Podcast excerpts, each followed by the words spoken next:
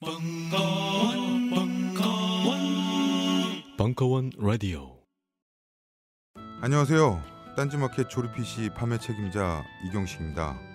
요즘 딴지에 걸려 있는 재산이 때문에 나름 유명이 되었는데요. 직접 용산 매장으로 찾아오시는 분들은 먼저 알아봐 주시고 배달을 갈 때에도 제 얼굴 보고 바로 열어 주시더라고요. 요즘 저의 가장 큰 고민이 바로 이겁니다. 저도 사실 용산 용팔이었거든요. 파리를 날리다가도 호구 손님 하나 잡아서 눈탱이 치는 그 맛, 그 짜릿한 맛에 용팔이 짓을 하는 건데 제가 요즘 그걸 못 하고 있습니다. 정말 아주 그냥 돌아버리겠다니까요. 그래서 결심했습니다. 이왕 이렇게 된 거 정말 정직하게 장사하자. 아니 정확히는 정직하게 장사할 수밖에 없습니다. 다 알아보시는데 말이죠. 은하계에서 가장 정직하고 가장 AS가 믿을 만한 조립 PC 전문 업체 컴스테이션의 졸라 유명한 이경식이었습니다. 이왕 이렇게 된 거 아예 제 휴대폰도 밝혀버리겠습니다. 011-892-5568 전화 주십시오. 제가 직접 받습니다. 감사합니다. 저희 컴스테이션은 조용한 형제들과 함께합니다.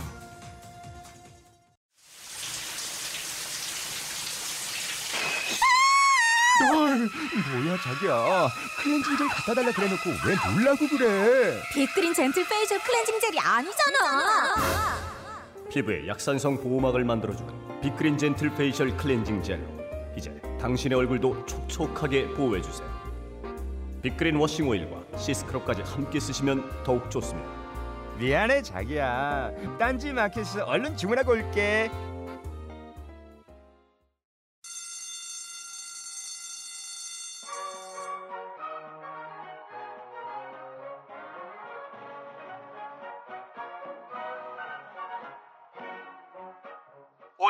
힘차게 매일매일 활기찬 당신의 아침을 책임질 손안의 킹스베리 중세 왕과 귀족들만 먹었다는 아로니아와 함께 발기찬 하루를 시작하십시오. 100% 폴란드산 아로니아 열매 농축 과즙 평산네이처. 아로니아 친.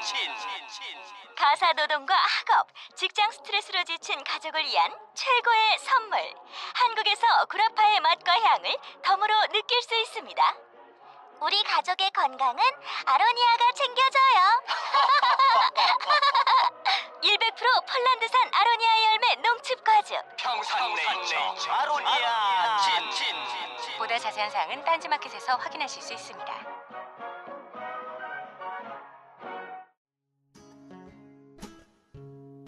환타의 서바이벌 투어. 이탈리아 3편. 일부. 6월 30일 강연 안녕하세요. 그저 인도 한타의 서바이벌 투어 시간이 또 돌아왔습니다. 이건 뭐 기다리지도 않았는데 자꾸 돌아오는군요. 어, 지난번에 이어서 그 이탈리아에 관해서 얘기를 해 할 시간이고요. 진행을 위해서 그 서바이벌 투어의 주인공 인도 한타님께서 나와 주셨습니다. 감사합니다. 안녕하세요. 그 요즘은 별로 주인공 같지가 않아요. 이렇게 뭐 주요 임무가 이제 뭐 회방 놓기 뭐 이런 거다 보니까 조금 부끄럽게 생각하고 있습니다. 어, 뭐 항상 부끄러우셨기 때문에 뭐 오늘만 특별히 부끄럽지는 않을 것 같아요. 예. 어, 이탈리아의 오늘 할 얘기는 이제 이탈리아의 미술사 미술에 관한 얘기가 주 주종을 이룰 것 같고요. 이 뭐 이런 부분들을 설명해 주시기 위해서 어, 이탈리아 여행에 필요한 가이드북 작가이자 뭐 다방면의 전문가이신 황현희 작가님 모셨습니다. 예. 안녕하세요. 근데 우리가 이걸 하면서 무슨 그래도 작가를 모셨는데 무슨 책을 썼는지도 한 번도 지금까지 안 물어본 거 알아요? 어, 그러게 말이에요. 되게 부끄럽죠. 예. 네. 그냥 넘어가겠습니다. 아니 뭐 1, 1분의 시간을 줄까요? 아 참, 제, 저 제가 인사를 안 드렸네요. 저는 물뚝심송입니다. 반갑습니다. 예. 아, 지- 진짜 말 나온 김에 어떤 책을 쓰셨는지 잠깐만 소개를 좀 해주시죠. 아, 저는 중앙국에서 출간한 유럽 여행 가이드북 프렌즈 유럽에서 이탈리아, 스위스, 독일 담당했고요. 같이 중앙국세에서 프렌즈, 이탈리아 했고요. 그다음에 도서출판 오리라는 곳에서 7박 8일 피렌체 했어요. 뭐 그런 책을 하셨군요. 예, 예 알겠습니다. 어, 실제로 오늘 그 준비한 내용이 굉장히 많아서 오늘 시간 내에 다 소화를 못할 가능성이 많습니다. 할수 있는 데까지 해보기로 하는데 너무 늦지 않게 끝내드릴 테니까 너무 암담하게 생각하지 말아주십시오. 예. 그냥 뭐 거두절미하고 바로 내용으로 들어가기로 하죠. 예. 그러죠. 시간을 아끼기 위해서. 예. 저 오늘은 오늘은 그 얘기 하던데 딴 사람들이 어떤? 왜 딴 사람들은 파케나 이런 거 하면서 신변 잡기를 한 20분 정도 이렇게 하는데 왜 여기는 이렇게 바로 들어가냐. 어 그게 저희 그 심해잡기 막 하는 건 사실 콘텐츠가 없어서 그러는 거예요. 아, 그것은 알기 싫다 지금 까는 건가요? 주로 그렇죠. 거기는. 예. 어, 여기는 그 여러분들한테 말씀드리고자 이 작가님들이 준비해온 콘텐츠가 너무 많아서 뭐 그런 거 할 시간이 없습니다. 그냥 바로 내용으로 본론으로 들어가도록 하겠습니다. 그 미술관 얘기에서 시작되는 건가요? 네, 지난 시간에 이제 마지막 파트로 그러니까 많이들 가시는 미술관이 아닌 군소한 미술관에 대해서 얘기를 합니다라고 시작을 했는데 한 40분 동안 보르게세 미술관 하나 얘기 딱 하고 끝났어요. 근데 로마에는 바티칸 미술관 뭐야? 로마를 찾는 여행자 10명 중에 9명이 바티칸 미술관을 가고요. 그리고 또 남은 미술관들이 되게 많아요. 근데 가셔야 보르게세 정도 가시고 그 이- 나머지 미술관들은 많이 안 가시더라고요. 그래서 뭐 남들 다 가는 바티칸 미술관 자료도 많고 정보도 많은데 저까지 여기서 할 그 얘기는 안 해도 될 것 같아서 이제는 다른 미술관들을 좀 보여드리고 뭐 몇 개 주요 작품 얘기해드리고 그렇게 할 건데 어. 몇 개 뺐는데 두 시간 안에 소화가 가능할지는 저도 잘 모르겠어요. 어, 일단 하는 데까지 해보시죠. 어디, 어디까지 한번 그 그냥 보겠습니다. 질문인데 예. 개인적으로 뽑았을 때 네. 로마에서 가볼 만한 가치가 있는 미술관이 몇 개나 된, 돼요? 세 개? 세 개? 바티칸 네. 포함해서 세 개? 바티칸 빼고 세 개. 빼게 세 개. 네 그러니까 개네요. 바티칸은 로마가 아니죠. 아, 엄밀하게 그렇게 얘기하면. 하죠. 음. 그러면은 미술관만 만약에 진짜 미친 듯이 네. 파고 싶다라고 네. 하면은 네. 미술관만 한 이틀 잡아야 되는 거예요? 바티칸 포함해서? 바티칸이 하루. 바티칸이 하루. 예. 로마의 뭐 주요 미술관들 오늘 제가 말씀드리는 미술관들 다 보시겠다 하면 이 미술관만 한 이틀에서 3일? 그러니까 아무리 짧게 잡아도 뭐 미술관에 좀 관심이 있다라면은 이틀은 로마에서 투자를 해야 그렇죠. 좀 핥을 수 있다. 그렇죠. 어. 그럼 로마에 있는 미술관들이 갖고 있는 전시하고 있는 그 작품들은 네. 어, 주로 시대가 언제부터 언제까지에 걸쳐서 만들어진 작품들인가요? 고대부터 현대까지 쫙. 고대부터 현대까지요. 그중 핵심은 르네상스와 바로크. 르네상스와 바로크. 16, 17, 18. 그러니까 오늘 소개하는 갤러리 중에서는 모던 아트는 없는 거죠. 있어요. 있어요. 예. 어. 알겠습니다. 그러면 첫, 첫 박물관부터 한번 보여주시죠. 예. 자, 이 미술관은 지난번에 말씀드린 보르게세 미술관에서 걸어서 한 5분 정도 걸려요. 보르게세 공원 안에 있고요. 로마 현대 미술관이에요. 어, 건물은 현대 미술관답지 않죠. 한 17, 19세기 양식 벨 에포크 양식으로 지어진 건물인데 이 안에는 클림트와 모델리안, 모딜리아니, 몬드리안 등등 그러니까 우리가 아는 뭐 19세기 화가들, 20세기 화가들의 그림들이 있어요. 어 그게 왜 현대미술관 현대미술이야라고 얘기하신다면 예 현대미술 맞아요. 19세기, 20세기의 작품이지만 현대미술이다. 예. 그, 그 나누는 기준점이 그 전쟁을 기준으로 나누는 거. 전쟁? 독립 전쟁. 아니, 아니, 아니. 그럼요. 세계 대전, 19세기에 있는 것도 현대 미술이라면서요, 방금. 근대, 현대. 아, 아. 그렇게 좀 아니 그 저 두 분이 서로 속삭이지 마시고. 아, 그러니까 나는 그게 많은데 속삭이고 얘기를 해가지고서. 예, 좀 이렇게 아, 다른 예. 분도 들으실 수 있게 네, 네. 예, 명확하게 좀 말씀을 해주세요. 예. 근데 굉장히 그 고전적으로 생긴 미술관에 현대 미술 작품들이 들어있다. 예. 어떤 작품들이 들어있는 건가요? 대표적으로 보신다면 이런 클림트의 작품을 보실 수가 있어요. 클림트는 오스트리아 화가고 오스트리아 빈의 벨베데레 궁에 가시면 클림트의 진수를 보실 수 있다고 다들 얘기하죠. 오스트리아를 벗어나서 클림트를 저는 보기 좀 힘들었던 걸로 기억을 해요. 클림트 그림 같은 경우는 굉장히 몽환적이고 좀 음, 이렇게 몽환적, 어, 몽환적이다라고 저는 표현을 하는데 그, 기, 그 클림트의 그런 기운들이 되게 인상적이었는데 오스트리아를 벗어나면 이런 그림을 보기가 조금 힘드세요. 근데 그 중에서 본 만나는 로마에서 만나는 클림트. 그 오스트리아에서 주로 활동을 했을 텐데 이 작품들이 여기 로마에까지 오게 되는 경위는 어떻습니까? 그거는 뭐 개인 컬렉터가 있었다던가 아니면 전쟁 때 이제 왔다 갔다 하면서 뭐 이렇게, 이렇게 쓱 이럴 수도 있고 아니면 이 사람이 뭐 로마의 누군가의 의뢰를 받아서 그 작, 작업을 했던가 여러 가지 방법은 있죠. 근데 클림트 작품들은 좀 네. 전반적으로 약간 관능적이라고 해야 되나 뭐 그런 느낌이 좀 많이 들죠. 예. 그렇죠. 그러니까 클림트 저도 클림트에 대해서는 자세히는 잘 모르지만 이렇게 보면 굉장히 여성을 여성답게 표현을 하고 있죠. 어떻게 보면 야하다라고 얘기를 하기도 하는데 굉장히 아름다운 작품이고 전체적인 분위기는 되게 이렇게 꿈꾸는 듯한 분위기를 만나요. 꿈, 꿈꾸는 듯한 그런 분위기가 확 오거든요. 이 그림 말고 이제 좀 아, 오스트리아 그 벨베데 벨베데레 궁에 가시면 이제 그의 대표작인 키스와 유니트, 유디트를 같이 보실 수 있는데 클림트의 키스 같은 경우는 그 앞에 있으면 정말 이렇게 옆에 있는 누군가 붙잡고 이렇게 음, 그러고 싶을 만큼 그런 그림. 옆에 있는 누구를 붙잡고 뭘 한다고요? 그걸 그대로 따라하기. 아, 그림을 따라하고 싶어지는. 그 옆에 내가 있어도라고 말하고 싶어 했죠. 자 넘어 넘어갈게요. 예. 자 클림트는 하여튼 오스트리아 그러니까 로마에서 보통은 이제 많이들 고전 미술 르네상스 바로크까지 생각하시는데 이 미술관을 보고 갔다 온 제가 민박집에서 만난 사람 말에 의하면 아 굉장한 수준을 갖고 있습니다라고 얘기를 해요. 근데 사실 로마에서 현대 미술까지는 보기는 어렵고 그래서 사람들이 잘 많이 찾아가진 않는데 어쩌면 로마는 3천년의 시간을 갖고 있는 도시고 그 시간의 흐름을 잘 보여주는 곳들이 이런 미술관이라고 저는 생각을 하거든요. 그래서 뭐 굳이 모른다 하더라도 현대미술 같은 경우는 그냥 눈과 마음으로 보시면 돼요.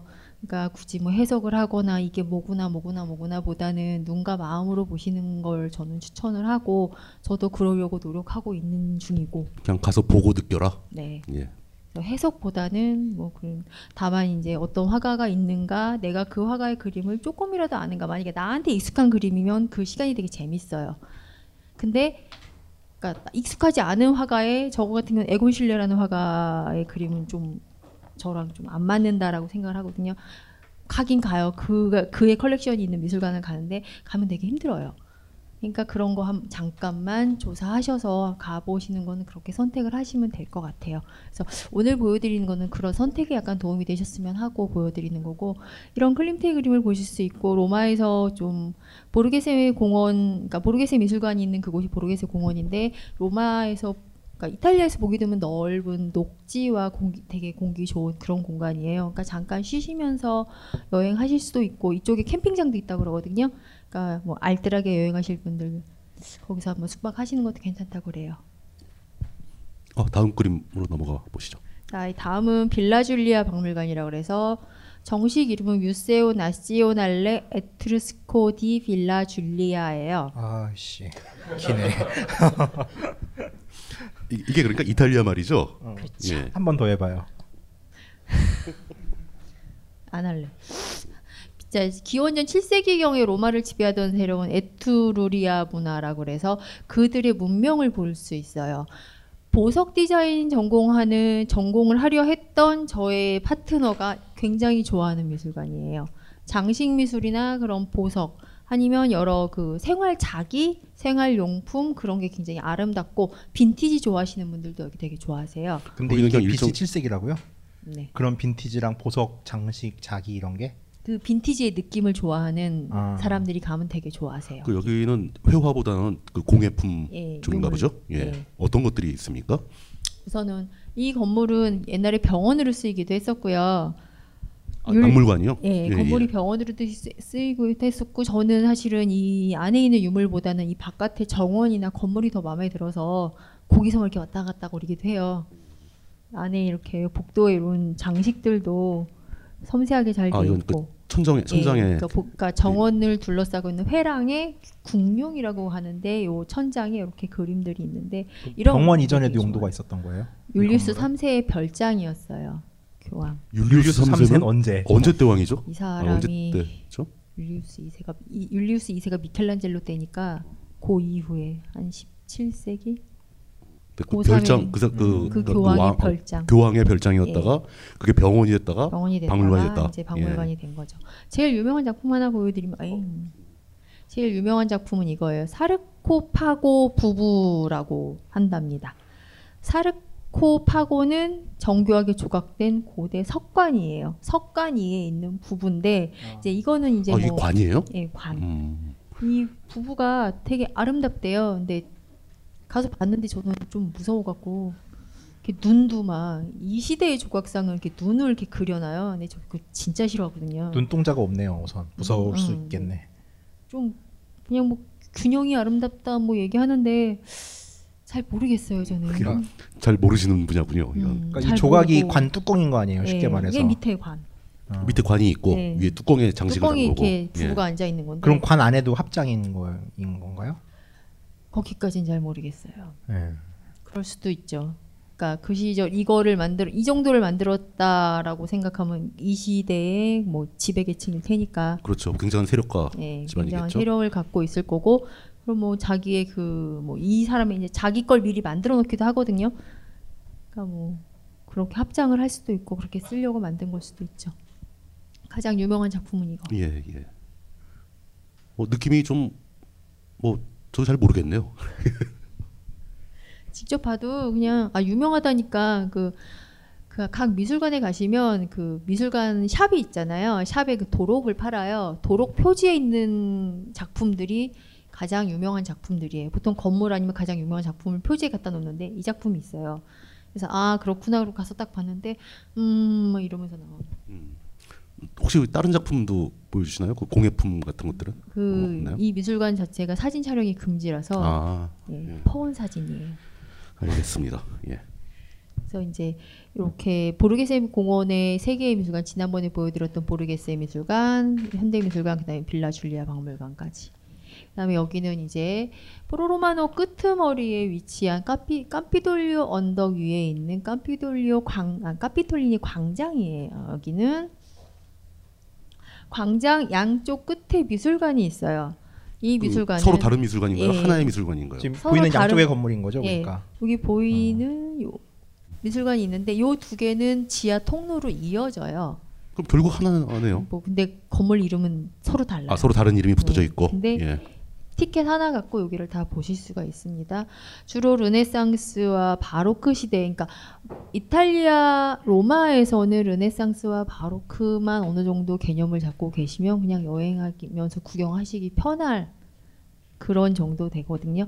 주로 장식되어 있는 소관상되어 있는 그림이나 조각들이 다 르네상스 바로크 16, 17, 18세기까지 그런 그림들이에요. 여기는 이제 교황들이 수집했던 그 컬렉션들인데 뭐 그냥 있는 건데 그 여기 왜 보여드리냐면 이 지하 통로에 창이 있는데 그 창에서 포로로마노를 보면 되게 멋있어요. 지하 통로인데 창이 있다고요? 예. 그러니까 어, 그 비- 지하로 연결을 그런가 보죠. 그렇죠. 이제 예, 그이 예. 바로 뒤가 포로로마노 유적지인데 여기가 이제 언덕이잖아요. 아. 그러니까 이게 아까 그 언덕의 경사면에 예, 창이 있다. 창이 있어요. 예, 예. 그걸로 이제 보이는 풍경이 굉장히 아름답다. 포로로마노가 되게 멋있게 보여요. 아니 근데 그 미술관 박물관을 소개해주면서 뭐 창을 본 풍경이 좋다 뭐 이런 얘기만 하시면 그래서 뭘 보실 수 있냐면 예. 대표적인 작품 두 개만 보여드릴게요. 이거는 메두사예요. 음. 그 머리가 뱀으로 되어 있는 거니.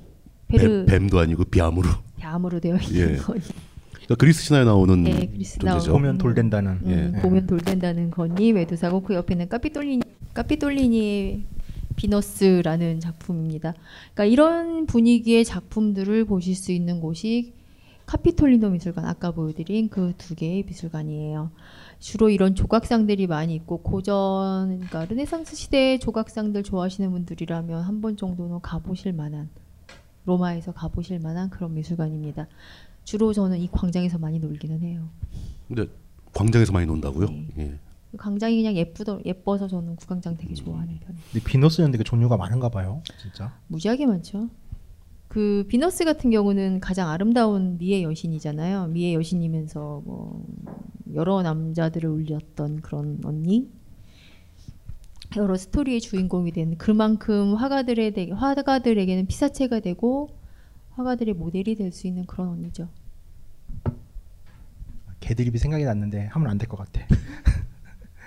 아, 해봐요. 오, 오늘은 조금 자제하고 최대한 빨리 가봅시다 한번. 아니, 예. 저 비너스 언니가 예. 약간 그 결국 의사, 하네. 의- 의사의 힘을 좀 의사의 힘을. 예, 좀 이제 받은 것 같은 예, 뭐 몸매를 가지셨네요. 음, 아. 몇분 알아들으시는데 죄송합니다. 예, 넘어갑시다. 아, 넘길게요. 그 미술관 안에 이렇게 콘스탄티누스 황제의 흉상도 보실 수 어, 있죠. 지난주에 봤던 이거 봤던 아저씨 저 저번에 거네요. 봤던 예. 어, 한때 Lonely Planet 그 옆에 저 손가락은 한때 Lonely Planet 표지에 등장하던 그 손가락. 음. 그래서 이제 이런 이 이런 미술관도 있고, 어? 예, 여기는 바르베리니 궁이라는 곳입니다. 여기는 많이들 안 가실 거예요. 바르베리니 역이라는 데가 있고 그 어, 역에서 내려서 약간 언덕으로 올라오시면 돼요. 로마 국립 회화관입니다. 이름처럼 회화 작품이 많아요. 어, 이거 이것도 국립이에요? 예. 예. 역시 뭐 13세기부터 17세기까지의 회화들이 이제 전시되어 있는데 이 건물 같은 경우는 건물은 보로미니라는 자- 건축가가 했고 이 뒤에 계단이 있는데 그 계단은 보로미니와 박터지게 싸우던 베르니니가 만들었어요. 그 이름들이 다 비슷해서 상당히 헷갈리는데. 반지의 제왕에 나온 이름 같아요. 예. 보로미 보로미르. 음, 보로미르. 예. 자, 거기 이 대표적인 그림 두 개 보여드릴게요. 이 언니 라파엘로의 애인입니다. 라포르나리나라는 작품인데 라파엘로가 자기의 애인을 모델로 삼아서 그린 그림이에요.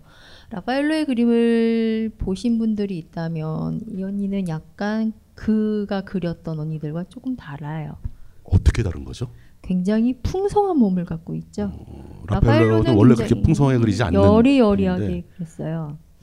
굉장히 그 여성을 좀 가늘고 가날프게 많이 표현했는데 이 그림 같은 경우는 굉장히 풍성한 몸매를 가진 언니로 표현을 해놨죠. 왜 그랬을까요?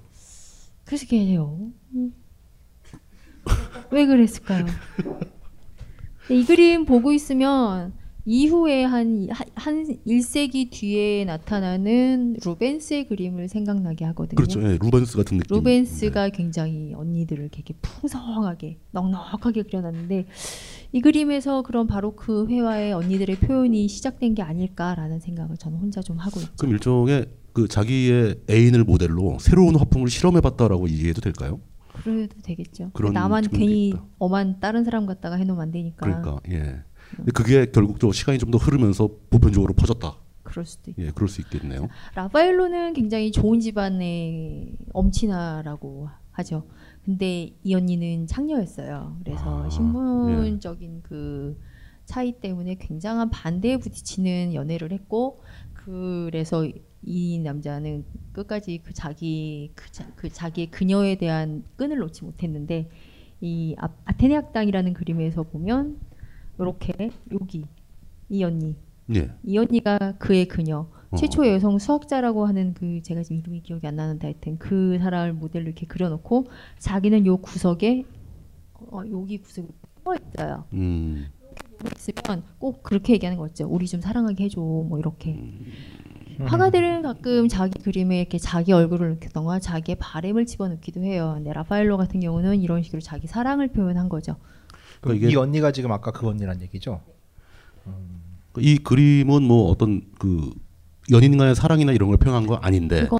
아닌데 살짝 그 자기와 자기의 연인을 끼워 넣음으로써 그렇죠. 뭔가 하고 싶었던 얘기가 있었을 것이다. 그렇죠. 그냥 취향일 수도 있는 게 많아요. 가이드북에도 보면은 예. 그 이렇게 그 터키 저자분 가이드북에 보면은 예, 그 와이프분이 되게 많이 나와요 책에. 아, 그 그게 그- 그런 의미가 있군요. 예. 예. 프렌즈 이탈리아에는 저희 저자 4명이거든요. 저까지 다 있어요. 아, 다 뭔가를 껴넣는 그러니까 거예요. 그냥 이스터 에그예요. 아. 이렇게 심각하게 생각하지 않- 않아도 될지도 그- 몰라. 그 웬, 그러니까- 굉장히 고전적인 이스터 에그네요. 그러니까. 예. 그래서 가끔 저희 처음에 출간 이벤트 하면서 저자를 숨어 있는 저자를 찾아라 이거 한번 해볼까? 막 이러기도 했었어요. 그래서 망했어요. 그래서 망한 거야. 안 했어. 예. 해볼까 했어요. 그래서 이제 라파엘로 같은 경우는 그 자기 애인을 아이고, 그러니까 그림의 아니 그럼 곳곳에 아까 그 등장한다. 먼저 본 사진에 그 예. 오른쪽에 청순한 언니 누구예요? 아니, 잠깐. 잠시만 안녕하세요. 저는 바다니 가득의 성재훈입니다. 보통 오뎅, 맛살, 핫바 등 다양한 이름의 어묵을 간식으로 때로는 반찬으로 많이 드시는데요. 그게 대부분 밀가루로 만들어졌고 기름에 튀기기 때문에 칼로리가 높아지더라고요. 그래서 저희는 어육 함량이 높으면서 기름에 튀기지도 않는 맛과 건강을 생각한 그런 어묵 한번 만들어 보고 싶었습니다. 그런데 이렇게 만들다 보니 팔아도 남는 게 없더라고요. 여러분, 저희가 정직하게 만든 어묵을 딴지 마켓에서 계속 판매할 수 있게 많은 관심 부탁드립니다. 정성을 담아 쪄서 만든 어묵 가마복고 여러분의 관심이 필요한 정직한 먹거리입니다. 잠시만 우리 이제 어묵 먹어요 맛있는 가마복고 요즘 나는 책 추천을 하지 않는다. 그래도 이 책은 추천하지 않을 수 없다. 나는 딴지일보 읽은 척 매뉴얼의 애독자였으니까. 이웃시민 고전은 직접 반려들어 읽는 게 가장 좋다. 그게 여의치 않으면 너부리의 읽은 척 매뉴얼을 읽어라. 읽은 척 매뉴얼은 고전들의 뒤틀린 소개이자 색다른 비평일 뿐만 아니라 그 자체로 고전과 맞먹는 유사 고전이다. 고종석 그는 딴지일보 역사를 통틀어 가장 딴지적 글쟁이다. 김어준 고전이 얼마나 재밌는가를 은하계에서 가장 재밌게 설명하는 책. 딴지 편집장 너브리의 고전문학 읽은 척 매뉴얼. 아직 고전을 모르는 분들께 그리고 이미 고전을 알고 있는 분들께도 강력 추천합니다. 지금 바로 전국 서점에서 만나보세요. 딴지 마켓에서 구입하는 분께는 저자 사인본을 배송해 드립니다.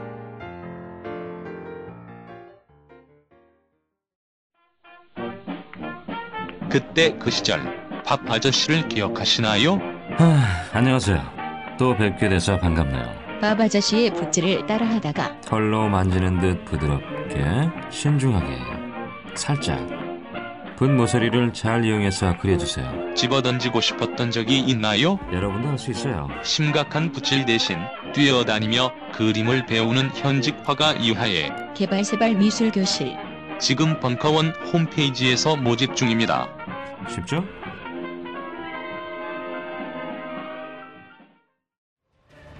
사고는 위에서 저지르고 고통은 국민들이 받는다.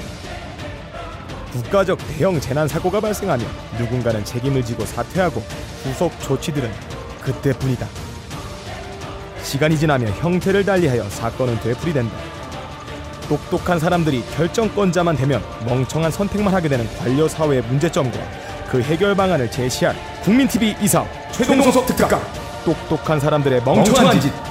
최악의 의사결정을 반복하는 한국의 관료들 8월 29일 금요일 7시 30분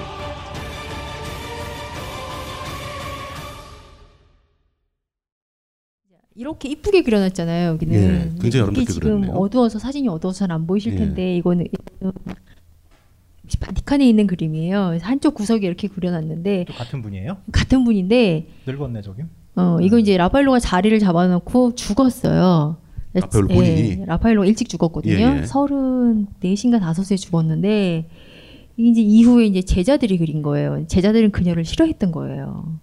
그럴 수 있. 그래갖고 저렇게 그려놨다고 그렇게 얘기하죠. 그러니까 계속 그 뭔가 감정이 자꾸 들어가는 거네요 그림에. 예. 그쵸.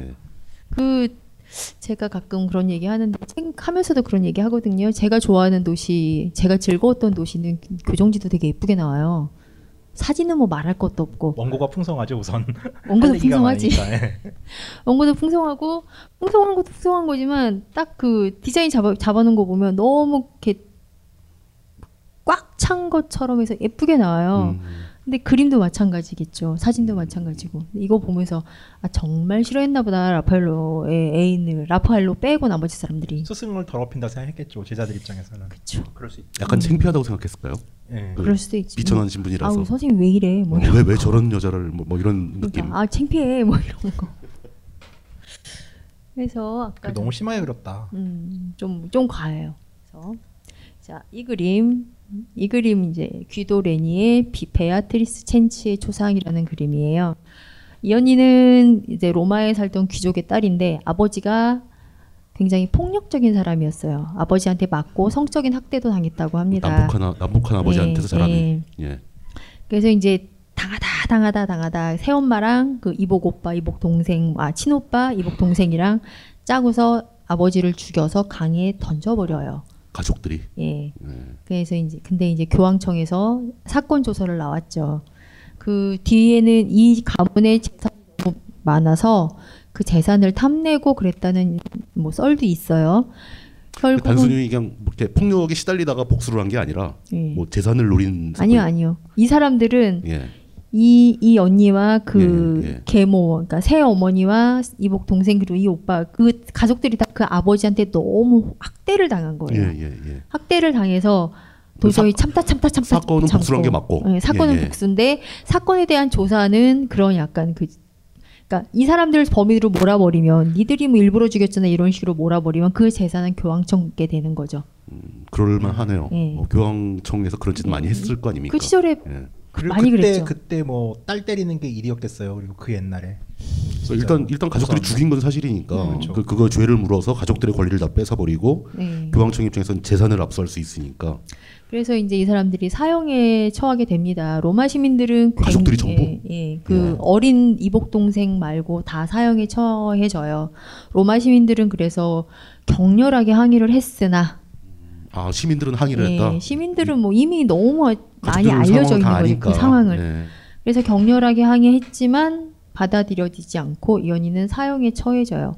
이 장면은 로마 산탄젤로 성, 그러니까 천사의 성 부근에 사형터가 있었는데 거기서 사형 당하기 직전에 이렇게 마지막으로 고개를 한번 싹 돌렸을 때 그 장면을 포착한 그림이라 그래요. 왜 그, 그랬을까요, 그 얘기를? 듣고 듣고 보니까 좀 무섭네요. 아니 난 봤을 때부터 저 언니가 되게 이쁘다고 생각했어요. 음, 예쁘죠. 어 진짜. 어. 서양 화, 회화에 나오는 언니 중에 제일 이쁜 것 같은데. 그래요? 어 이런 취향이시구나.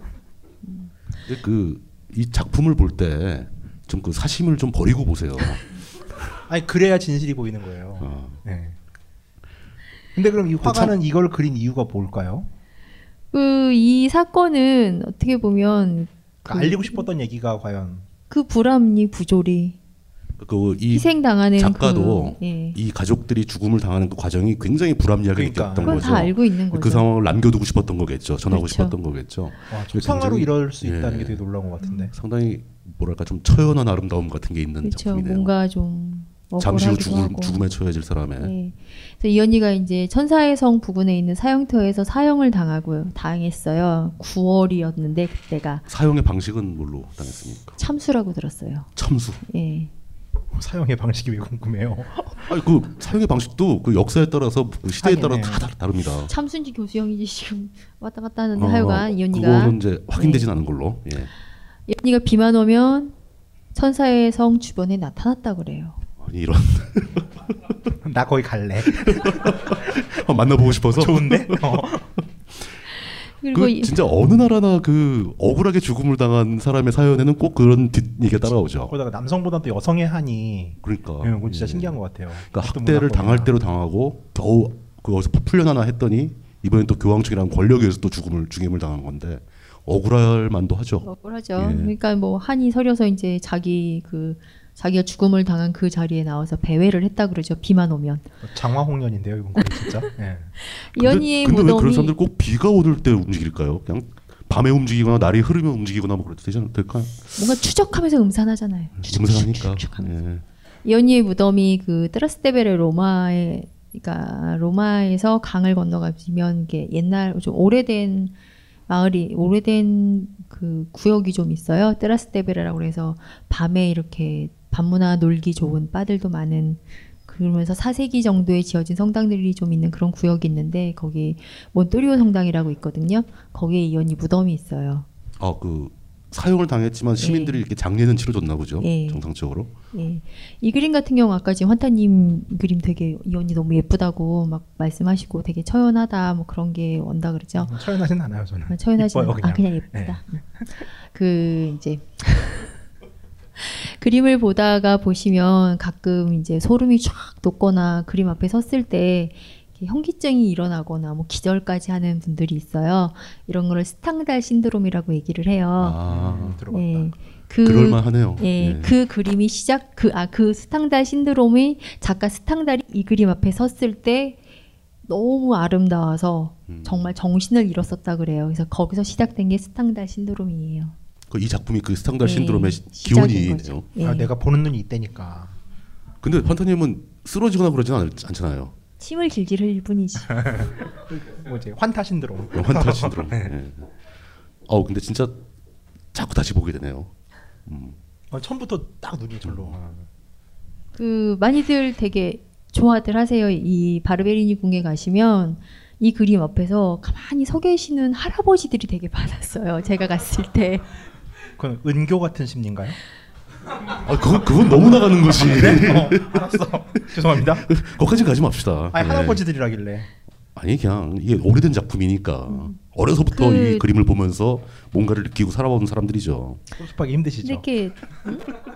되게 아 참 너 안 됐다로 봐요. 음. 근데 그런 건 있죠.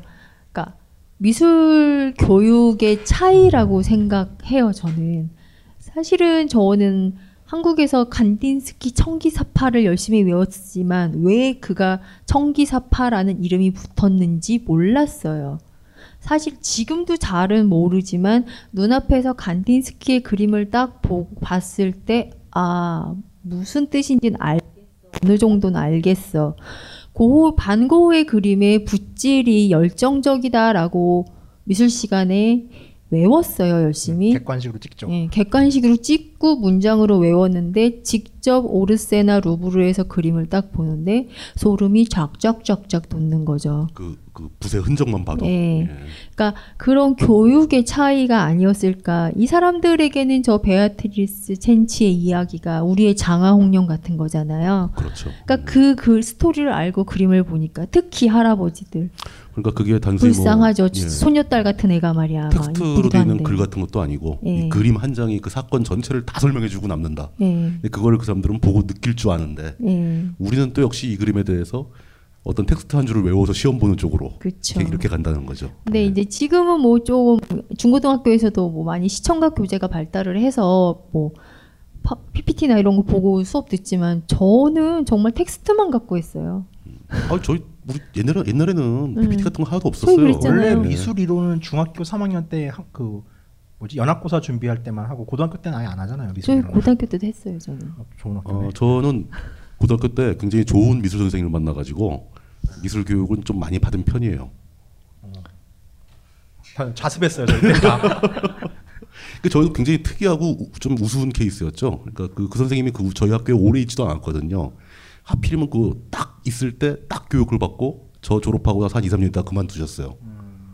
그러니까 전 고등학교 때 미술 이론을 들었던 기억이 없어요. 어. 수업은 들었거든요. 일반적으로는. 대부분 그렇죠. 이제 시험 그 입시 공부만 하지 미술 과목을 뭐 시간을 배정도 잘안 하려고 그러죠. 제가 졸업한 학교는 대학 진학률보다는 전인 교육에 신경 쓰는 학교였어서 어 진짜요? 그렇게 좋은 학교를 나오셨어요? 그래서 되게 좀 슬펐죠, 사실은. 대학을 못 가서. 뭐 그런 것도 좀 있고. 예. 알겠습니다. 예. 그래서 이제 이, 이런 그림도 로마에 있습니다. 그래서 비 오는 날 저녁에 천사의 성 주변에 가시게 되면 언니의 명복 한번 빌어주시고 혹시 있으면 이렇게 무서워서 떨지 마시고 안녕 한번 해주시면 돼요. 저희 환타님 같은 경우 가서 막 이렇게 개드립을 쳐줘야죠. 그것보다 가서 막 끌어안으려고 들이대다가 너무 나간다 진짜. 그래서 여기는 이제 로마 테르미니역 앞에 버스 정류장이 있어요. 그 광장 건너편에 오백인 광장이라는 데가 있는데 거기 있는 로마 국립박물관이에요.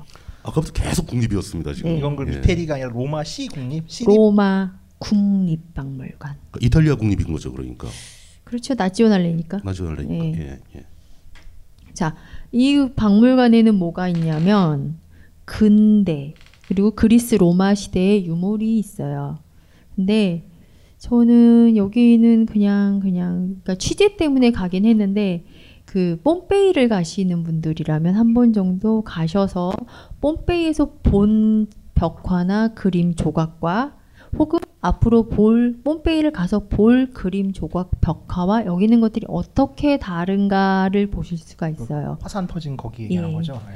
남부의 뽐페이에 있는 조각이나 벽화들은 약간 이렇게 환, 신비로운 묘사가 되어 있는데 여기 있는 벽화나 조각들은 굉장히 사실적으로 잘 만들어 놨어요.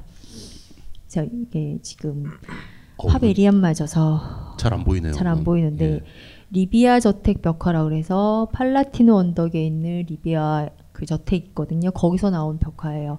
굉장히 사실적인 풍경을 보여주거든요. 정말 잘 안 보여서 좀 이건 약간 중동 사람들이 그런데 그린 미니어처 같네요, 진짜 느낌이. 이 그림 이제 직접 보시고 나중에 우피치 미술관에서 보티첼리의 프리마베라 그러니까 봄을 보시면 그 세밀한 묘사가 얼마나 이 그림이 대단한지 거의 천년 가까이 먼저 그려진 그림인데 천년의 차이를 두고 있는데도 천년의 차이를 예. 두고 있음에도 불구하고 이 세밀함은 정말 따라가기 힘든 그런 기술을 그런 재주를 볼 수 있는 그림이죠. 음, 보인다. 여전히 잘 안 보이긴 하지만 이런 뭐 조금- 담의 묘 조금. 조금 예. 담의 묘사라든지 나뭇잎 가지와 잎 약간 이슬람 쪽에서 그러는 것. 같아요, 느낌이 진짜로. 아 그래요? 네. 제가 아직 이슬람 미술까지 손을 뻗치지를 못해서 전 아는 게 그거밖에 없어서. 아 네. 그래서 이런 그림들을 또 보실 또 하나는 신화 이제 신화에 나와 있는 이 이거는 그 잠실역 그 올림픽대로 네, 올림픽. 거기 쪽에 있죠 있어요. 있죠. 예, 음. 있습니다. 예. 역시 원반 던지는 사람이에요. 이름 자체도. 근데 정말 던질 것 같아요. 자, 이거는 그리스 신화에 나오는 니오 부상당한 니오베의 딸이라는 작품이에요. 그러니까 이렇게 그리스 로마 시대의 훌륭한 작품들을 보실 수 있는 게 로마 국립박물관 지- 저기 오백인 광장 부근에 있는 마시모 궁이라는 곳이에요. 로마 국립박물관은 세 군데로 나뉘어져 있습니다. 여기 마시모 궁 맞은편에 있는 디오클레치아누스의 욕장 그리고 크립타 발비 그리고 아 알템프스 궁에서 네 개로 나뉜데 크립타 발비 같은 경우는 예약을 해야 보실 수 있고 주로 알템프스 궁이나 디오클레치아노의 욕장 터를 많이 보세요. 그 욕장터는 이렇게 지금 일부분은 성당으로 리모델링 리모델링 해서 개방되고 있어요. 로마에서 제가 가장 좋아하는 성당이에요. 일부는 성당으로 쓰이고 또 일부는 박물관으로, 네. 박물관으로. 쓰이고. 예. 그러니까 욕장터인데 로마 시대 유적 가장 큰 욕장터고 욕장터라는 건그 목욕탕. 예. 목욕탕을 말하는 거죠. 예. 근데 목욕탕을 왜 성당으로 쓸까요? 음. 건물이 네? 크고 좋아서 건물이 이제 예. 그 로마에 멸망하면서 그 목욕 문화 없어지면서 냅두기 뭐 하니까 이제 성당으로 뭐 그럴 수도 있죠. 그리고 이 욕장터에서 그 욕장의 용도가 끝나고 나서는 기독교도들이 여기서 순교당했어요. 순교를 당했다는 그 처형 이제, 예. 처형했다. 예, 그래서 여기는 순교자를 위한 뭐 천사들과 순교자를 위한 성당으로 리모델링 됐고 미켈란젤로가 리모델링 했어요. 안에는 이렇게 바닥에 자오선이 그려져 있거든요. 그러니까 이 성당 같은 경우는 4세기경에 만들어진 욕장 터를 16세기에 미켈란젤로가 리모델링을 했고 18세기에 이렇게 천문 기술을 이용해서 바닥에 표식을 해놨고 우리는 21세기의 시간의 흐름에 서 있는 거죠. 그 사, 애초에 처음 만들었을 때는 4세기 때 만들었다. 예. 근데 그걸 아직도 지금 이렇게 쓰고 있다. 그렇죠. 그러니까 로마 아까도 대단하네요, 진짜. 예. 말씀드렸지만 로마는 3천년의 시간이 켜켜이 묻어 있는 곳이고 도시 전체가 타임캡슐 같거든요. 이 성당 하나만 갖고도 4세기부터 16세기, 17세기, 18세기 그리고 지금 21세기까지 한꺼번에 시간의 흐름 위에 있을 수 있는 그런 곳인 거예요. 그래서 제가 굉장히 좋아해요. 이 성당 같은 경우. 대사가 약간 코스모스 같아요. 시간 여행 뭐 이러면서. 이 이 이 저이 뭐라 그래 문양 그- 문양 같은 게 네. 현실적으로 그 용도가 지금도 있는 건가요? 지금은 아마 정확히는 모르겠는데 그때 당시에 그 천문 그 기술을 보여주는 거라 그랬거든요. 그래서 가시면 그 뭐야 벽에 이렇게 약간 구멍 같은 게 있어서 그 햇살이 이렇게 그러니까요. 예, 있어요. 그 빛이 예. 들어와서 지금 여기 뭐 20, 21, 22써 있는 예, 거 예, 보니까 예. 어떤 빛이 이렇게 이동을 하면서 뭘 예, 나타내 주는. 장치 아닌가 있긴 싶어 가지고. 있어요. 예. 있고 여기 지금 사진에는 없는데 각 예. 별자리마다 이렇게 문양도 다 표시돼 있고요. 음. 재밌어요 가면 그래서 그런 거 알고 보면 좀 더 재밌는 그런 성당이고 뭐 오전에 10시, 열- 일요일 날 10시 반에 파이프 오르간 연주회도 해요. 어, 박물관에서. 예, 성당에서. 아 성당에서. 네. 예.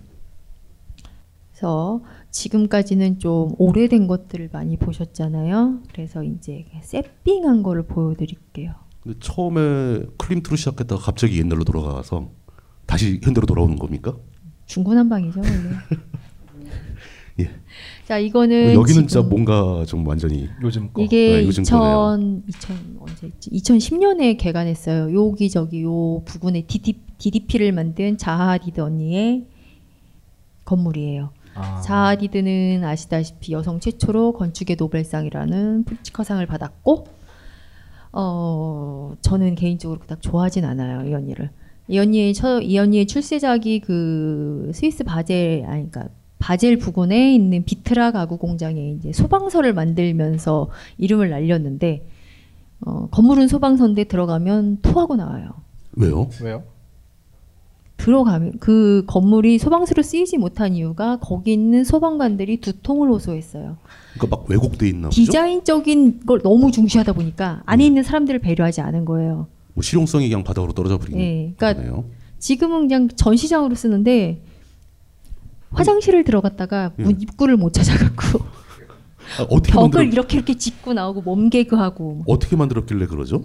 그냥 가보세요. 지금 사진을 제가 못 갖고 왔는데 그 겉에서 그게- 보면 이렇게 뾰족하게 무슨 이렇게 삼각형으로 되게 뾰족하게 예각을 많이 썼고 들어가면 뭔가 어수선하고 아 뭐지 뭐지 뭐지 이러다가 이렇게 투어라고 이렇게 뭐 어떻게 하다 위층까지 올라와서 옥상에 딱 오니까 그제서 아나 살 것 같아 이래서 여기서 소방관들이 일을 못 해갖고 그냥 전시관으로 쓰나 보다 싶어요. 그러니까 폐쇄공포증을 부르는 건물. 음, 좀 그렇기도 해요. 어, 되게 특이하네요. 전 그 얘기 처음 들었는데 화장실 갔다가 정말 몸개그 했어요. 요즘은 단지- 자하디드가 그 예. 상업 그 상점 디자인 되게 많이 해요. 그래가지고 상점도 그렇게 만듭니까? 홍콩 같은 경우는 요즘 상점 디자인하는 게 좀 많이 예. 보이거든요. 이 언니가 이제 여기서 그 바젤에서 너무 그 디자인적인 걸 이제 그거 하면서 실용성을 못 하니까 그건 예, 예. 디자인적으로는 굉장히 뭐 새로운 시도였고 보여줄 수 있었으나 실용적 실용성 실용적인 면이 자꾸 떨어지니까 이제 좀 조금씩 조금씩 많이 바꿨다곤 해요. 이 건물도 저는 약간 불편해요 들어가면 안에 들어가면 안에는 사진도 못 찍게 해요. 아, 건물 구조 자체를 사진도 못 찍게 예. 한다. 참고로 가이드북 저자들이요 사진 예. 못 찍게 데를 되게 싫어해요. 아니 그럴 수밖에 없죠. 정말 뭘. 남길 수가 없으니까. 그게 기억이 안 나요. 그 아무리 좋아도 책에 많이 쓸 수가 없어요. 사진이 기, 있어야 기억을. 할 수 기억이 안 나요. 그리고 가서 그러니까- 이렇게 손으로 그림이라도 그려오면. 한계가 정말 많아요. 예. 그리고 제 저는 그 제 고등학교 1학년 때 저희 담임 선생님이 미술 선생님이었거든요. 근데 저게 뭐 선배 그 어, 선배 강연 뭐 이런 게 있어갖고 한번 오라 그래서 이제 갔어요. 어떻게 하다가 했더니 너 뭐하니? 그래서 아 저 이탈리아 전문 여행 작가가 됐네요. 그냥 그냥 이제 좀 이렇게 얘기를 했어요. 했더니 갑자기 선생님 막 웃으시더니 야 너 완전 개손이잖아. 선생님은 진실을 알고 계십니다. 너처럼 그렇게 예. 그림 못 그리고 미술 싫어하던 애가 무슨 이탈리아를 뭐 어쩌고저쩌고 저쩌고 그래서 뭐라고 답하셨습니까? 눈은 살아 있어요. 막 아, 볼 줄은 알아요? 욱해 갖고 막 아, 근데 진짜 이 건물도 좀 뭔가 좀 비실용적으로 생겼습니다. 예. 이 언니의 건물 그 DDP 같은 경우는 이제 호, 찬반이 좀 많이 갈리죠. 주변을 전 그러니까 자하디드의 비, 가장 큰 비판은 그거예요. 주변을 생각하지 않는다. 주변을 생각하지 않고 자기 자신의 디자인만 고집한다. 주변에 어떤 역사가 있었나, 어떤 철학이 있는가는 전혀 고려하지 않고 자기 그냥 하고 싶은 대로 그러니까 좀 어울리지 못하고 뜬금없는 예, 작품이 나온다. 뜬금없이? 나온다라고 예. 얘기를 하는데 그래도 여기는 좀 그래도 괜찮았던 것 같아요. 그래도 괜찮은 편이다. 예. 예. 그래도 괜찮았던 것 같아요. 왜냐하면 이 주변에 그렇게 뭐 오래된 건물이라든지, 그러니까 로마가 오래된 도시이고 그 옛날에 그런 건물들의 분위기를 지켜나가긴 하지만 그래도 여기는 좀 그게 좀 덜한 곳이라서 그랬는지 모르겠는데. 로마 수준에서 보면 신도시에 가까운. 예. 예. 아, 약간 외곽. 그러니까 음. 지금 서울은 괜찮은 것 같은데요. 그 주변에 뭐 밀레오레 이런 거밖에 없는데 그나마 그런 거라도 있어가지고서 뭐 튀지 않는. DDP. 그런 건물인데 여기는 이제 로마는 물론 자기 자기네들이 갖고 있던 그 2000년, 3000년의 시간을 바탕으로도 하지만 유럽 로마뿐만 아니라 유럽에선 그런 고민들을 할 거예요. 앞으로의 자신들의 모습, 자신들은 어떤 계획을 하고 있는가를 많이 보여주고 싶어 할 겁니다. 그걸 구현했던 미술관이 이 미술관이라고 얘기들을 하죠.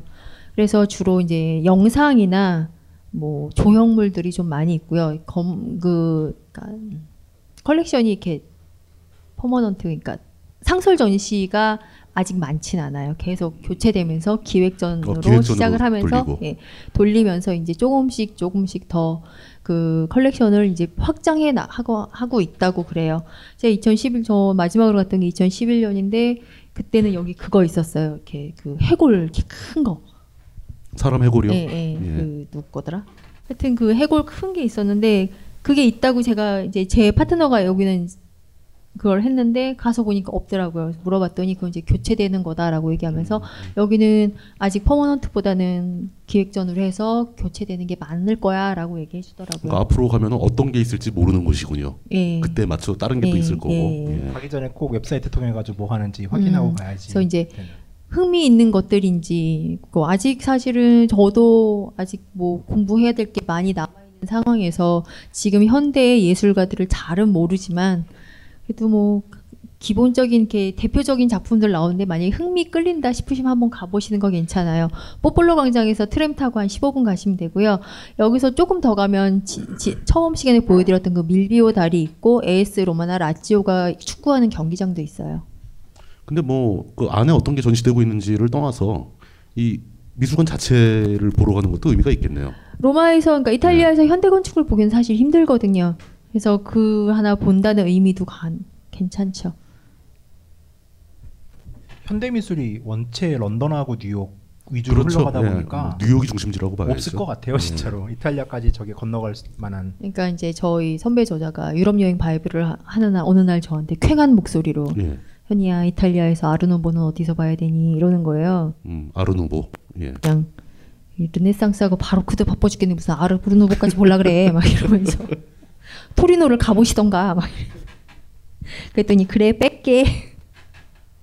그러니까 이탈리아는 정말 르네상스와 바로크만 갖고도 솔직히 말씀드리면 뭐 아는 척 하실 수 있고 여행 잘했다라고 얘기도 하실 수 있는데 플러스 알파가 있으니까 그거 조금 보시면 더 알찬 여행이 되지 않을까라는 생각을 합니다. 이래서 로마는 이렇게 해서 마감을 할게요. 그럼 다음은 어디로 가는 겁니까? 밀라노로 가겠습니다. 수십만 상담자의 마음을 조각조각 뜯어내 속을 들여다보았던 심리계 그레이 아나토미 황상민의 집단 상담소 이제 팟캐스트로 여러분들을 찾아뵐 것입니다.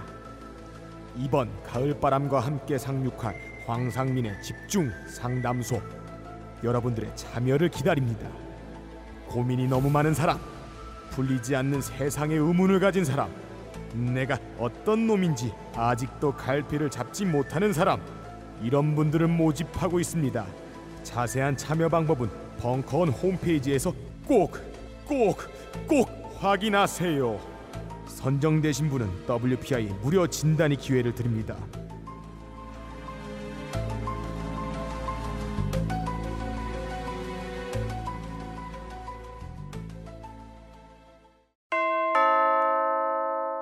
벙커원 멤버십 1주년 도래.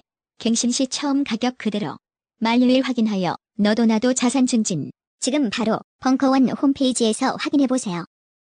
각종 사회 비리와 거짓말에 처절한 똥침을 날려온 딴지일보가 마켓을 열었습니다. 기자들이 검증해 믿을 수 있는 상품들을 은하계 최저가로 판매하여 명랑한 소비문화 창달에 이바지할 딴지마켓. 이제 신뢰를 쇼핑하세요. 주소는 마켓.딴지.com 이것은 고액 가외입니다. 학습 계획서도 통과해야 합니다. 통과해도 고생해야 합니다. 읽고, 쓰고, 찍고, 비판하고 토론하는 전방위 워크샵. 21세기의 불시착한 르네상스형 인간을 위한 정윤수 문화평론가의 소수정의 프리미엄 워크샵. 쉽고 뜯고 맛보고 사서 욕먹기 좋아하는 마저들을 기다립니다. 신청 방법은 벙커원 홈페이지에서 확인하세요. 밀라노로 가겠습니다. 아니, 로마에서 정리를 합시다. 그러면은 만약에 네. 딱 두 개만 봐야 돼. 시간이 없어가지고 그렇다면 어디를 추천하고 싶어요? 바티칸하고 모르겠어요. 아니 바티칸 우선 빼고 아, 한대니까. 빼고 어. 그러면 보르게스하고 저기 바르베니니군요. 근데 지금 제가 말씀드린 요 두 저는 개인적으로 회화를 좋아하는 편이에요. 그러니까 저 저의 기호에 맞는 곳들은 바르베니 바르베리니 궁하고 보르게스 미술관인 거죠. 그렇지만 이제 각자의 취향에 따라서 뭐 고대 공예 같은 걸 좋아하시는 분은 다른 네. 데그갈수 아까 있는 그 거고. 빌라 줄리아를 가시고 예, 그렇게 되는 거죠. 뭐 클림트 뭐 모딜리아니 이쪽 좋아하시면 현대미술관 가시면 되고 아예 정말 새로운 거 최신 유행 보고 싶으면 아까 조금 전에 보여드린 자하 하디드 언니의 그 건물 가시면 되고. 이태리 가서 굳이 보고 싶을 것 같진 않아요. 근데 그런 현대미술 건 보려면 딴데. 가지. 예, 현대미술 보려면 차라리 뉴욕이나 이런 데 가는 게 맞고. 베를린 가세요. 베를린도 있고. 아, 베를린도 있고 요새. 그러니까 이탈리아에 가면 사실상 제가 보기에도 르네상스를 보러 간다라고 하는 게 가장 정상적인 목적이 되겠네요. 그렇죠. 예. 밀라노로 넘어갑니까? 밀라노로 예. 넘어왔습니다. 밀라노는 북부의 상업 지대, 상업 도시의 중심이고 어떻게 보면 여행자에겐 약간 계륵 같은 도시기도 합니다. 하지만 밀라노에 또 계륵 같다라는 얘기가 계속 나오네요. 밀라노. 저는 정말 예. 밀라노에 정을 그렇게 붙이려고 했으나 밀라노에서 들어가는 식당마다 실패하고 막 근데 거의 그 쇼핑 쪽에서 좀 테마 가진 사람은 밀라노가 거의 진리 아니에요?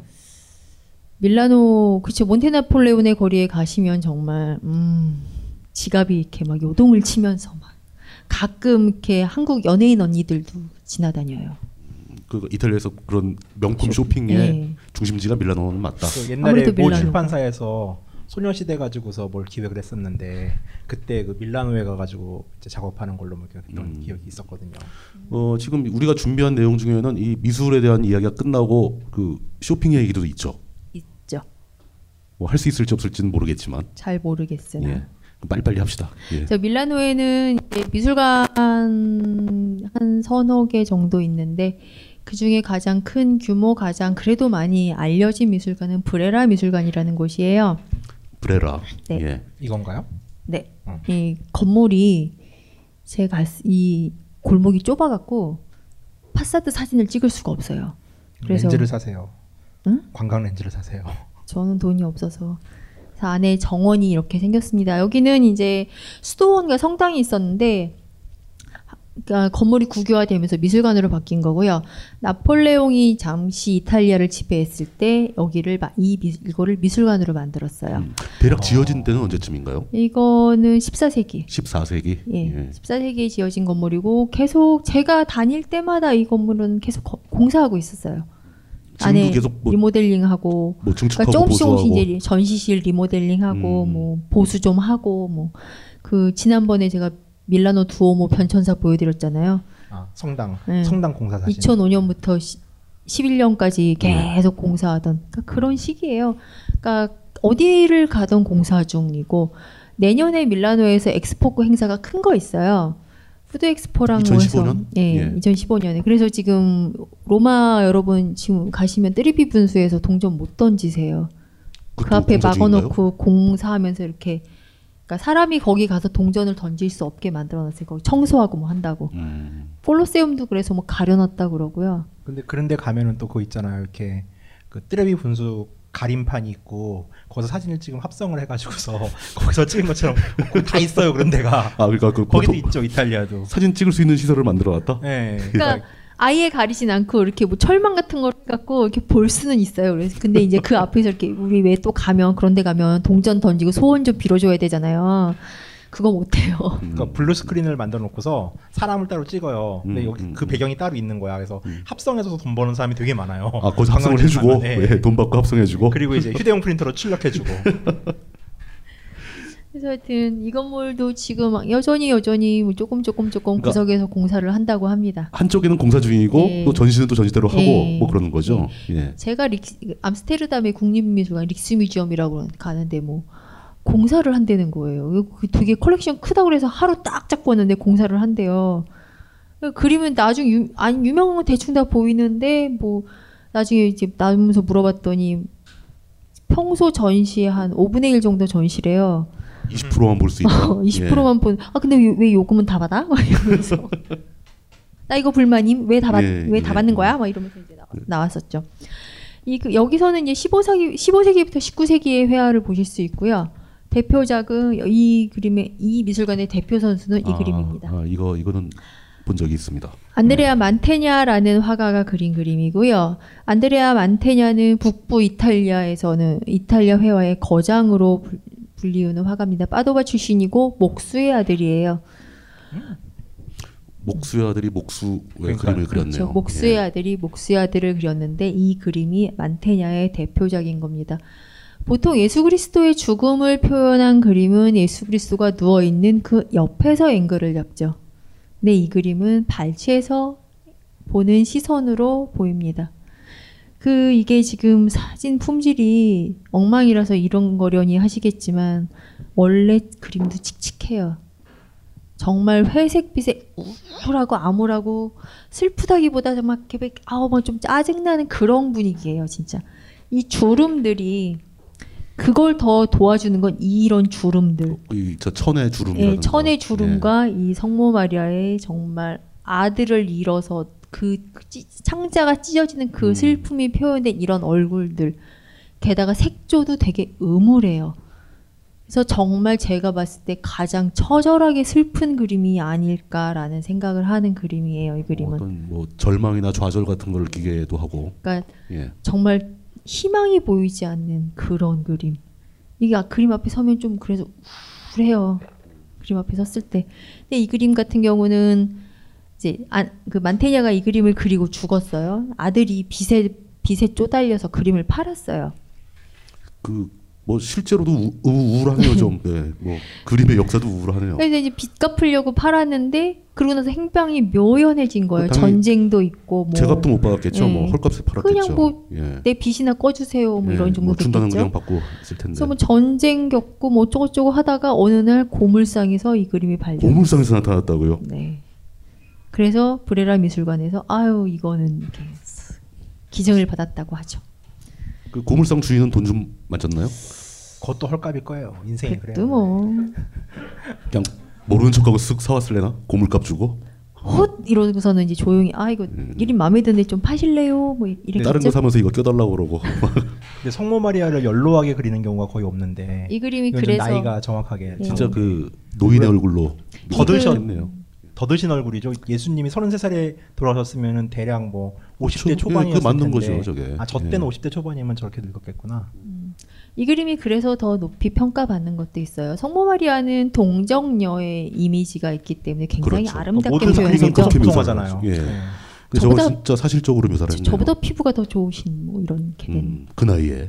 예. 그 연세에 특히 그 바티칸에 있는 미켈란젤로의 피에타를 보시면 정말 이 무슨 아들 가진 엄마가 이래 뭐 이런 말도 안 돼 뭐 이러는 평가가 나올 수 있을 만큼 그래서 뭐더 슬퍼 보인다라고 얘기하지만 그렇게 표현했는데 이 그림 같은 경우는 뭐 그냥 뭐 리얼하게 표현을 한 거네요. 옆집 아줌마죠. 예. 그렇게 표현된 옆집 할머니 같은 그렇게 리얼하게 표현되어 있는 그런 그림이기 때문에 더 평, 높이 평가받기도 합니다. 다음 그림 보여드릴게요. 아, 어? 이거야? 피에로 델라 프란체스카라는 화가가 그린 성모자와 성인이라는 그림이에요. 이런 구도는 그림 보시다 보면 많이 보실 거예요. 성모자가 이렇게 있고 주변에 성인들이 있는 그러니까 성모 마리아와 아기 예수 그리고 성인들이 이렇게 있는 그림 이런 구도의 그림을 굉장히 많이 그렸어요 화가들은 특히 우피치 미술관에 있는 마에스타 3종 세트라고 그래서 요 구도로 해서 그린 그림들이 굉장히 많은데 이 그림 같은 경우는 그냥 그림을 봤을 때 이 공작이 이 예수 그리스도를 향해서 경배를 하고 있는 거구나라고 생각을 하시게 될 겁니다. 뭐 당연히 그렇게 보이는데요. 그렇게 보이죠. 근데 숨은 뜻은 이 사람은 지금 자기의 부인을 영생 자기 부인의 영생을 위해서 이 그림을 의뢰했다라고 해요. 그 어떻게 연결되는 거죠? 음, 지금 이 달걀 예. 그리고 여기 있는 사람들이 예수 그리스도를 보고 있죠. 예. 근데 예수 그리스도 자체가 그닥 뭐 이렇게 귀엽다거나 뭐좀 그런 이상해요, 좀 좀. 이렇게 예. 좀 이렇게 활동 활동을 하고 있거나 뭐 살아 있는 그런 아기가 아닌 그냥 잠을 자고 있는 아기인 거죠. 음. 이게 예. 이게 자, 이 사람은 이, 세- 이 예수 그리스도에게 경배를 하는 것 같지만 죽은 자기 아내를 보면서 경배를 하는 거다라고 표현한다고 그래요.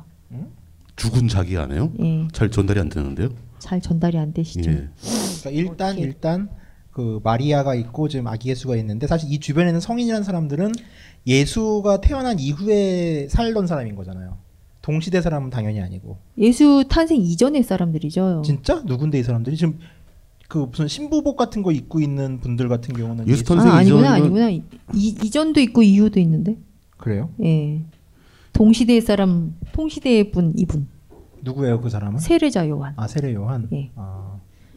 그 네, 오른쪽에 있는 저그 있잖아요. 그 시- 누구, 누구? 중세 신부님 헤어 하신 그 이분? 약간 누르와치 헤어스타일 하신 분에 뭐 저분들은 그 중세 아, 신부 아, 복장이잖아요. 중세. 저, 런 헤어스타일은 아 여기는 동 시대, 이건 동시대가 이후에. 아니죠. 예, 이후 세대죠. 예. 그렇게 돼 있는데 아, 그, 그 주변 성인들 말고. 아 그래가 전 예. 이해하기를 예, 지금 예. 얘기를 들으면서 이 사람이 무슨 공작이라고 했잖아요. 예. 약간의 그러니까 자기가 가지는 정치적 정당성을 획득하기 위해 가지고서 저런 이제 성모자 그림을 그려가지고서 자기를 등장시켰다. 그 일종의 자기 혼자 이해를 했지 지금. 자기 홍보를 위해서. 네. 예, 자기 홍보라기보다 프로필을 이. 사람은 이 그림을 예. 그러니까 자, 그 예수 그리스도에 대한 경배잖아요. 예, 예. 그림의 그냥 표면적으로 그림 그렇- 표면적으로 봤을 진짜 때 지가 할 거면 지가 안 나와도 되잖아. 근데 굳이 지가 나온 이유는 목적이 있는 거 아니야. 음? 굳이 경배가 목적이면은 내가 등장하지 않아도 되잖아요. 근데 굳이 저 안에 내가 있다는 얘기는 그 그 안에 내가 있음으로 인해 가지고 얻을 수 있는 무언가가 있다는 얘기 아닌가? 자기가 너무 이거를 정치적이야 여기는. 아니야, 난 지금 그 빨리 그 아내와의 관계를 좀 설명을 들었으면 좋겠어요. 그러니까 예수 그리스도가 보통 이런 그림에서 예수 그리스도는 성모 마리아 품에 안겨 있거나 예, 그러니까 아름답게 안겨 있죠. 예. 귀엽게 안겨 있거나 신발 하나 이렇게 발에 걸고 딸랑딸랑딸랑 거리면서 안겨 있는데 지금 누워 있잖아요. 누워 있는 자고 자세도 있잖아요. 자세도 불량해요. 자세, 굉장히 어. 불량해. 응. 저 예. 팔에 쥐, 쥐나는데 저러면은. 표정도 좀 불량해. 이런 거 자체가 이미 죽은 자기 부인을 이렇게 대입한 거다라는 거예요.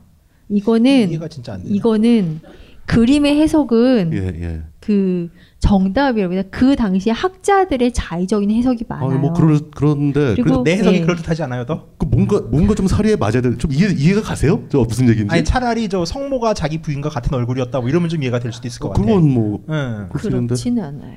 그 부인 아, 근데 이게 이 그림이 만들어질 당시에 무슨 사건하고 관계가 있겠죠. 네. 예, 뭔가 목적이 있었을 이 거고. 계란 저 계란은 의미가 뭘까요? 저게? 요게 영생을 부활? 의미한다고 그러던데 부활. 아, 부활. 부활을 예, 부활을 의미하겠죠. 정말 계란을 저렇게 매달아 놓다니. 계란을 어떻게 매달은 거지 저게?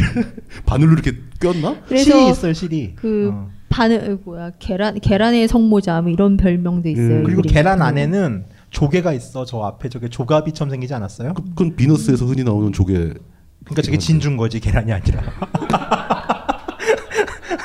그리고 저기서 비너스가 나오는 거지. 아니야, 이, 이 그림엔 뭔가 음모가 있어요 이거. 이건 파토님 보여줘야 돼. 아, 이거 코드- UFO일 수도 있어. 어, 그 다빈치 코드 같은 코드가 있는 거예요 이게.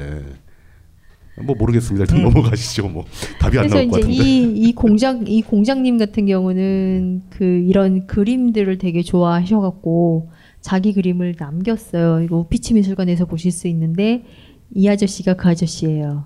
이게 그, 그 풀플레이트 아모 입고 있던 공장이 이 사람이에요? 모자 모자 벗었을 때 젊은 문창극인 줄 알았어. 그 옆에 옆에는 이분이 이제 그 부인. 그 문제의 아내. 예, 예. 부인인데 다 이마가 넓으시네. 음, 부부가. 그 죽어 죽은 상태의 그림이에요. 어 이거. 잠깐만. 뭐, 그 성모랑 깜짝이야. 비슷하게 생겼어요. 아, 깜짝이야. 뒤로 돌려봐. 이 언니 옆모습이랑 먼저 본 사진에 성모랑 닮았어 진짜. 아니야 그때는 다 비슷비슷하게 그려요. 그땐 다 비슷하게 그려요. 예. 아니, 아닌데. 나와. 하지 말라시네 뜻이다. 넘어가요. 하여튼 그런 부부입니다. 아이, 음. 한 시간 지났어 벌써. 근데 눈빛이 싸우겠다는 자세야 이거는 부부가. 어 그러니까 진짜 어, 한판 뜨겠다는 어, 얘긴데. 한판 뜨겠다는 표정인데. 자, 이 그림 피치 미술관에 있는데 그림 크긴 되게. 아 그래 저게 지금 죽은 상태라고요? 예, 이 지금 죽은 상태에서 이 아저씨가 이 아줌마를 너무너무 좋아했어요. 예, 예. 금술도 되게 좋았고 그 동네에서 되게 칭송받던 사람들이래요. 그래서 예. 뭐 그랬다라고 합니다. 그래서 아 근데 그건 부부 사이는 알 수 없어요. 네, 알겠습니다. 자, 넘어갑니다. 산치오 라파, 라파엘로의 그림이에요. 마리아의 결혼이라는 그림인데 라파엘로는 그 자기 화풍이 없었어요. 일명 따라쟁이라고 불리우던 사람이 라파엘로예요. 당시에 유행하는 화풍을 다한 뭐 자기 걸로 특히 자기 스승 페루지노의 그림을 예. 좀 많이 많이 베끼고. 예. 뭐 모사의 차용도 하고 달인이네. 차용도 하고 그러니까 그 그런 거죠. 전에 이제 제 회사 다닐 때 예 예. 저희 이제 부장께서 뭘 써놓고서는 아 나 바쁘니까 이제 이건 네가 만져서 CEO한테 결제 받아오 그래요. 이제 처음에 날 날 걸 갖다 드리죠. 날 걸 갖다 드리면 뭐 아유 고쳐봐 그러면 이제 한 세 번 정도 고쳐요. 고치면 저희 CEO께서 늘 저한테 역시 너는 고쳐쓰기의 달인이야 막 이러셨었거든요. 고쳐쓰기의 달인. 예. 라파엘로가 그랬다고. 라파엘로도 좀 그런 편이었어요. 그래서 자그 무슨 그림 하나 보면 그 페루시노 그림하고 똑같은 그림도 하나 있고 음, 많이 차용을 했어요. 그러면서 근데 이 사람은 점점 자기 거를 만들어 나가는 게 좀 오래 걸렸을 뿐이었던 것 같아요. 제가 봤을 때. 오랜 시간 동안 자기 그 화풍을 만들기 위해서 예. 천천히 결국은, 변해가는 모습이 예. 다 보인다. 마지막에 이제 예수 그리스도의 변모라고 그 바티칸에 가시면 보실 수 있는 그림이 하나 있는데 이런 그러니까 라파엘로의 이 그림 같은 경우는 라파엘로다라고 생각되는 정도의 그림이거든요. 그러니까 이런 화풍이 계속 전해가다가 어느 순간에 변모한 그런 화풍을 볼 수 있는 게 그 바티칸에 있는 예수 그리스도의 변모예요. 근데 이 그림 같은 경우는 이제 페루시노의 그 그림을 너무 많이 차용했죠. 그 초창기에 예. 열심히 베끼던 시절의 열심히 그림. 예. 스승의 가르침을 너무 열심히 받았던 거죠. 이게 페루시노의 그림이에요. 어, 똑같네요. 거의 비슷하죠.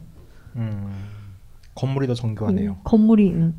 이거 같은 경우는 지금 시스티나 성당에 있는 이것도 페루시노의 그림인데 약간 예. 다르죠. 이거는 이제 아까 아, 이거 어.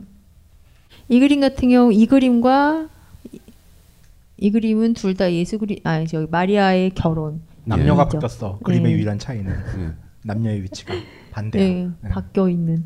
이거는 이제 예수 그리스도가 베드로 성인에게 천국의 열쇠를 주는 그걸 묘사한 그림인데 열쇠 진짜 크다. 열쇠가 저 정도면 자물쇠가 얼마 하는 거야 도대체? 천국이잖아요. 되게 단순해가지고 위조도 쉽겠어요. 음. 이렇게 이런 식의 형태적인 혹은 구도적인 구성적인 그 차용을 계속 해 나가면 해- 해 나가다가 라파엘로는 말년에 자기 화풍을 만들죠. 그리고 바로 죽어요. 근데 잠시만요. 이 그림에서 열쇠? 다 좋은데 네. 저 뒤에 있는 사람들은 뭐 하고 있는 거예요? 이 사람들이 야, 막 이러고 있는 사람들. 이 사람들 아. 예, 예. 뭐 놀고 있는데? 술래잡기? 왜 저기서 저러고 있대요? 저 좀비적인 의미 같은 건 전혀 없고. 페루시노한테 물어보세요. 예. 저게 천국의 모습인 거야. 늘 춤을 추는. 과연 춤추는 스타일도 좀 독창적이네요. 이거 테트리스. 자, 이 그림은 까라바조의 그림입니다. 엠마의 만찬이라 그래서 예수 그리스도가 부활한 다음에 첫 식사에 아. 대한 그림이죠. 엠마에서 두 제자 만나가지고. 예. 아. 근데 이제 근데- 이 그림 아, 같은. 경우는 까라바조는 빛을 잘 썼다 그랬잖아요. 예, 예, 예. 세부란 모서보다는 각자 등장 인물의 얼굴에 빛이 약간 가면서 그냥 집중하는 그런 효과를 나타내고 있어요. 엠마의 만찬 같은 경우는 최후의 만찬과 더불어 굉장히 많은 화가들의 소재가 된 그림이에요. 그 중에 가장 대표적인 그림이 이 그림이고 이 그림하고 비슷한 게 런던 국립미술관에 또 있어요. 까라바조가 하나 더 그렸어요. 아 비슷한 걸 두 개를 예. 그렸는데 하나는 런던에 가 있다. 네, 하나 예. 런던에 가 있고 뭐 나중에 뭐 시간이 되신다면 어떻게 다른가 한번 보시면 재밌어요. 이거는 루벤스의 최후의 만찬입니다. 우리가 아는 최후의 만찬은 다빈치의 최후의 만찬 길게 쫙 그게 앉아 제일 있는 유명하죠. 가장 예. 유명하죠. 근데 이것도 상당히 유명한. 예, 옹기종기 모여서 이렇게 막 들고 있는데 예수 그리스도는 이제 하늘을 보면서 그 성찬식에 성찬식을 하고 있는데 아. 이 제자들은 다들 음 음 음 막 이러고 있는데 이 사람 이 사람 집중하지 않고 네, 딴데 보고 있는 사람. 슬쩍 유다예요. 고개를 돌리고 있죠. 예. 이 사람이 가리온 유다입니다. 그렇겠죠. 그러니까 우리를 보면서 아 사실 나도 그러고 싶진 않았어 뭐 이러는 것 같죠.